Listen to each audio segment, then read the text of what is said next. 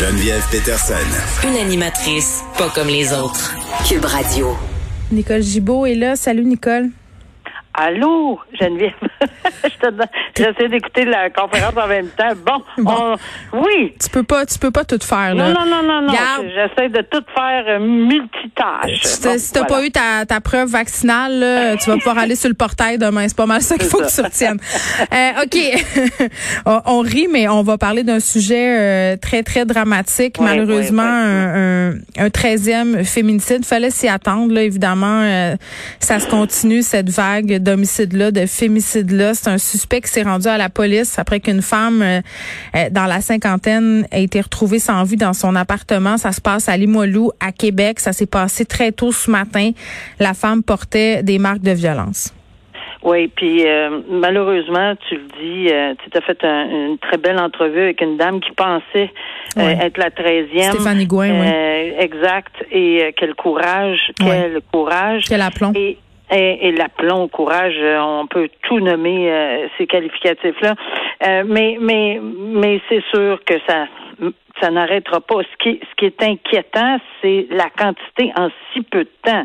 Parce qu'il reste quand même plusieurs mois avant l'année, là, que l'année termine. Et euh, on ose espérer. Encore une fois, on, on donne les numéros de téléphone. Encore une fois, mm-hmm. on dit s'il y a des gens qui s'aperçoivent de quelque chose et, et peut-être de devenir un peu intrusif ça, ça, dans, dans la vie de quelqu'un, quitte à, quitte à peut-être que cette personne-là mm. vous aimera pas pour un bout là, mais mm. mais mais quelquefois essayer de suggérer parce que euh, c'est très très malheureux. Puis oui, il se livre, mais euh, c'est trop tard.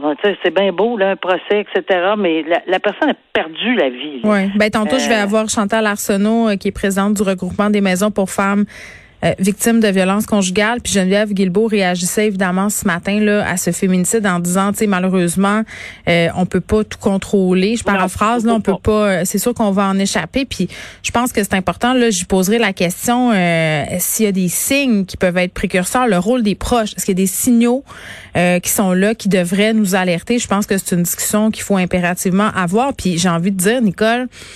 Euh, que les organismes qui viennent en aide aux femmes victimes de violences conjugales euh, ont interpellé à plusieurs reprises les médias, le gouvernement en ce qui concerne la fin du confinement.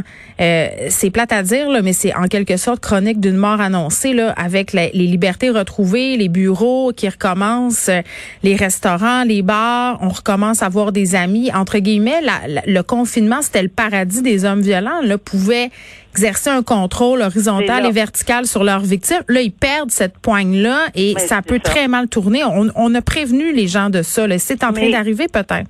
Mais c'est exactement ça. Le mot clé, c'est contrôle. Bien Perte de contrôle. Et dès qu'on s'en aperçoit, dès qu'on voit un changement, parce que oui, tu as raison, et plus les nouvelles vont être meilleures, pire ça va avoir un effet sur le caractère de ces mhm. personnes violentes-là. Perdent leur emprise. Perdent leur emprise. Alors, euh, il faut que ça, ça soit un autre drapeau supplémentaire euh, que, que, que la personne en question y voit, voit vraiment un danger potentiel. Dès qu'on voit un changement d'humeur dans, dans le conjoint, la personne en question, parce que ça va prendre un café avec quelqu'un mm. ou ose dire qu'elle va avoir le droit, euh, c'est le fun, on n'a plus de couvre-feu, on va être capable de. Euh, là, je pense que c'est un indice qu'il faut, faut pas oublier. Non, évidemment, euh, toutes nos condoléances euh, à la famille, aux proches de cette femme-là. Euh, je pense qu'elle est une mère de famille en plus, une autre.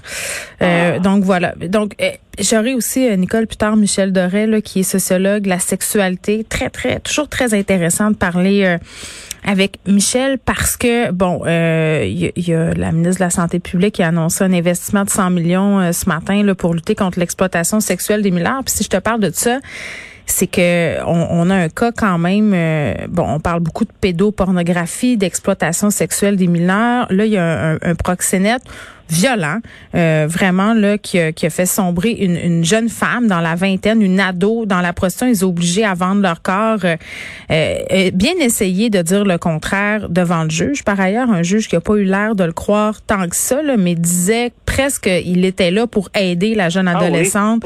Ah il est pas, il était pas barré autrement dit là, lui là. là. Non, puis je vais te dire que j'ai c'est incroyable. J'ai lu la décision euh, de, dans ce dossier-là. C'est vraiment hallucinant. Je veux dire, ça dépasse l'entendement de voir les sévices, deux victimes, euh, une mineure. Qui avait jamais euh, été dans le monde du travail du sexe avant, là. Pas du tout, c'est pas des gens, mais ils ont un dénominateur commun, la vulnérabilité. La vulnérabilité, pas juste à cause de l'ange, mais la vulnérabilité dans sa vie, la vie personnelle de ces, de ces personnes-là. Alors vulnérable parce que, que parce qu'il y avait eu un problème et il, était accompagné psychologiquement, peu importe les raisons, ça, ça, ça, ça, même pas de rapport. Et l'autre personne euh, ou les deux avaient un problèmes financiers, euh, bon, avec de la difficulté, problèmes émotifs, euh, euh, manque de ci, de ça. Bon, alors c'est tout le temps la vulnérabilité. En fait, c'est clairement une série mm. complète et même deux. Oui, oui, puis ça, oui, parce que ce proxénète-là utilisait, si on veut, le, le levier amoureux pour faire travailler ah notamment la jeune adolescente. Puis moi, quand je disais le résumé de l'affaire, Nicole, euh, tu sais, même si entre guillemets, on a toujours un peu ce même pattern, mais de de, de savoir que cet homme-là lui disait des choses comme tu m'appartiens, je vais t'envoyer à l'extérieur. Puis, surtout, moi, ce qui m'a le plus frappé, c'est un moment où il lui aurait dit si t'arrives pas à dormir, euh, pose des annonces et travaille mais tellement que euh, une des deux victimes raconte, parce que c'est très long, hein, 45 pages de décision, mhm. bien étoffées, vraiment très, la description, là, on n'ira pas, c'est vraiment terrible, des sévices, de, la cruauté, euh, que, que tu fais pas une bébite, c'est incroyable comment c'est, cette, la description est cruelle, c'est, difficile à lire, mais et, qu'on peut pas s'imaginer qu'un être humain va faire ça à des êtres humains. Euh, euh, comme je dis, même pas une bébite. Euh, alors, c'est vraiment terrible. Puis, oui, il croyait toujours que, bon, ben peut-être c'était une mauvaise pense, puis il reviendra en amour avec elle. Mais Seigneur, à un moment donné, une, une qui savait tellement plus comment se sauver de là qu'elle a tenté de mettre fin à ses jours, puis encouragé là-dedans en lui disant, Qu'un, tu veux mourir, prends-en des comprimés, je vais t'aider. 20 20 qu'il lui, il lui a mis dans la gorge et il lui a pincé le nez euh, pour qu'elle et, et elle, elle, a fait des convulsions. Tu sais, on sait même pas. C'est incroyable, elle s'en est sauvée cette personne-là, elle n'est pas décédée, mm. mais elle a vraiment cru mourir. Puis oui, pendant la nuit, euh, parce qu'elle faisait pas assez d'argent, ben elle prend du speed, euh, puis des boissons énergisantes, des boissons énergisantes. Comme ça, tu dormiras pas. Donc, euh, et, et elle avait mal aux endroits qu'on peut s'imaginer. Il quand même lui avoir des relations. C'est tellement épouvantable ce que tu dis là. Ghislain Vallière qui travaille au service de police de Longueuil, là, notamment sur l'exploitation sexuelle, ah. me racontait que quand il ramasse des victimes au bout de toutes ces années d'exploitation, elles sont brisées euh, mentalement, mais physiquement. Nicole, ils ont ben des douleurs, euh, peut-être qui, qui partiront jamais. Il y en a qui ont besoin.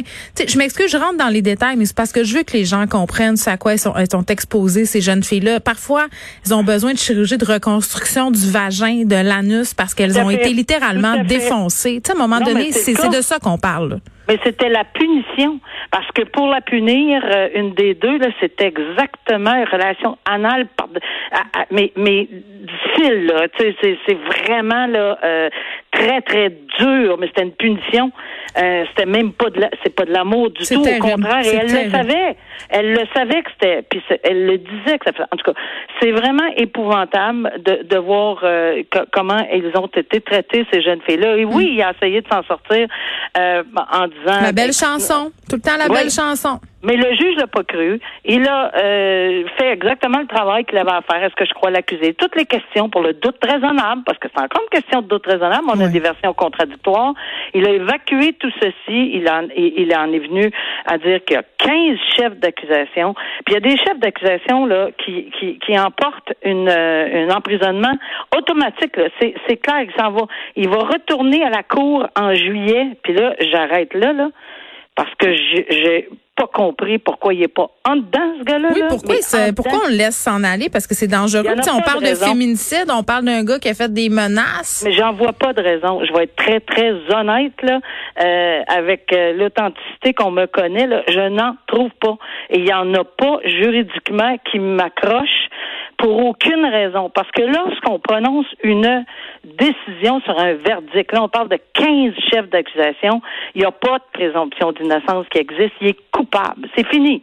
Alors, même les conditions qui existaient, on peut en ajouter, on peut en enlever, mais le juge ou la juge, je l'ai fait à plusieurs reprises, décide, surtout ici, que la couronne Euh, puis c'est quand même quelqu'un qui se connaissait, là, maître Amélie Rivard, du DPCP. Euh, la couronne a demandé l'emprisonnement. Et ça a l'air qu'on aurait, bon, en tout cas, j'ai pas fait une, c'est pas à moi là, de, de, de, juger sa décision, mais je suis surprise. C'est comme ça que je vais le dire. Très, très, très surprise. Mm. On aurait dit, ben, il n'y a pas vraiment de changement depuis le dépôt des accusations. Ben, c'est parce que euh, il y a beaucoup de changements. Mm. Il y a 15 chefs d'accusation qui est trouvé coupable. Puis il y a un minimum d'emprisonnement. Euh, si, si je ne m'abuse, s'il y a un mineur, c'est 4 ans ou 5 ans. Mais c'est un minimum, là. C'est un minimum. Ben, c'est ça. C'est discutable. Puis imagine, imagine comment ils se sentent, euh, ces, ces filles-là. De mais je sais pas pourquoi. Il, moi, moi j'aurais eu aucune, mais aucune hésitation. C'est oui en dedans tout de suite. De toute façon, il va le faire à son temps. Là. Puis même s'il va en appel, OK, j'ajoute ceci. Parce que les gens vont dire, ben oui, il y a un droit d'appel, on le sait, il faut respecter ça. Oui, je suis la première à respecter le droit d'appel, mais ça ne change rien sur une sentence. Donc, il se présente en juillet libre, avec des conditions. Ben oui, il y a eu des conditions, j'en suis convaincue. Il va se présenter à la cour avec une valise parce qu'il s'en va dedans, là. Il, s'en va en dedans, il y a des minimums dans ces dossiers-là. Alors, et là, ben euh, tout ce que ça peut changer, c'est la période d'un mois de différence ou quelque chose de genre. Alors c'est tout, mais à compter tout de suite, là, il est coupable, il a maintenant une décision, puis de présomption d'innocence, puis euh, c'est vraiment euh, l'appel ne changera rien. Le juge va le prononcer quand même la sentence. Très bien. Parce que tu, tu, sais, Geneviève, que dans des cas, l'appel ça peut être sur un verdict ou l'appel ça peut être sur une sentence, pas obligé d'être les deux. Oui, exactement. Merci, Nicole. On se parle demain. OK. À demain. Au revoir.